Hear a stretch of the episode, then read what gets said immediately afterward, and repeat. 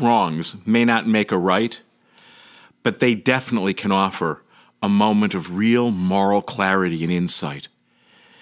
And that's what I've been thinking about since this past Saturday when Pope Francis, someone who for me is truly a beacon of moral clarity, even when we don't always agree.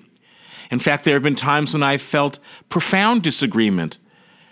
And yet somehow Pope Francis speaks with a kind of deep sincerity and wisdom and embrace of the other that is almost always admirable and something from which I can almost always learn. And yet I find myself today deeply troubled.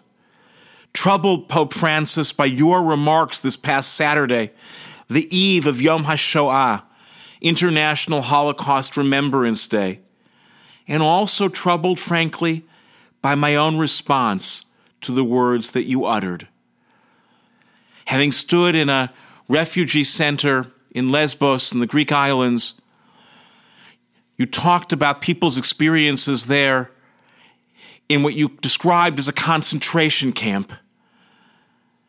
And I don't think it's only the timing, the day before Yom HaShoah, that made it so painful. It was the fact that facts matter. The facts matter, and concentration camps are not the same as refugee camps, however horrible those refugee camps may be. Those refugee camps, unlike concentration camps in the time of the Nazis, are not designed to facilitate the slave labor and a death in an efficient manner of those slave laborers. And those were the twin goals of the concentration camps across Europe. Facts matter, Pope Francis, especially in a world that is too often driven by fake news on the one hand, and by real news that is too often deemed fake by certain people in power. It is important to get the facts straight and not to spread what is the equivalent of fake news about the Holocaust. And so I am hoping, begging, pleading, as one who considers yourself himself a student of yours, albeit a Jewish student, but a student of yours, to correct this mistake and correct this mistake with the same sensitivity that I am sure in your heart led to it. Having been there and listened to a man describe a Muslim refugee, how his Christian wife's throat was slit because she refused to throw her cross to the ground. And so that is why I'm also troubled not only by your remarks, but by my response. Because if it's true, as I deeply believe that suffering is not a zero sum thing, and the uniqueness of Jewish suffering in the Holocaust in no way should take away from the uniqueness of that man's suffering and his wife's murder at the hand of religious fanatics.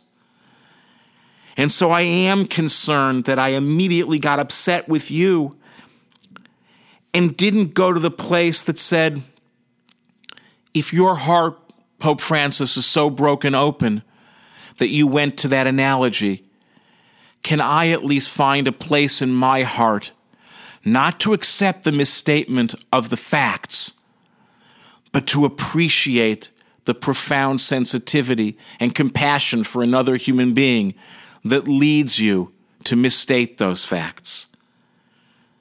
Ultimately, words do morph and meanings do change. People use the word crusade around me all the time, and I don't freak out. Or horrified. I don't feel the presence of the murdered, actually, people who were murdered by the followers of your church, Pope Francis. Because enough time has passed that I can appreciate language changes and expands. And to use crusade in the 21st century has a different resonance than in the 19th, the 15th, or certainly in the 11th and 12th. So maybe, Holy Father, this is really a matter of finding a way to allow enough time to pass, for enough wounds to heal, for there not to be actual victims still walking the earth that was burned by the Nazis 70 years ago.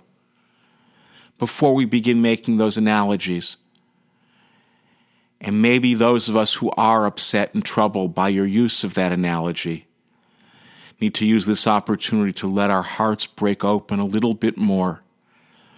Yes, protect the facts, but also the fact that suffering is not zero sum. And that when those we love have died, whatever the circumstances, in some profound way, a death is a death, a murder is a murder, and at some level, they are all equal and need to be mourned equally. Maybe that's the middle ground where we can find each other. Your broken open heart and my moral outrage. And the truth is, at least for our generation, maybe we need to make room for both of them.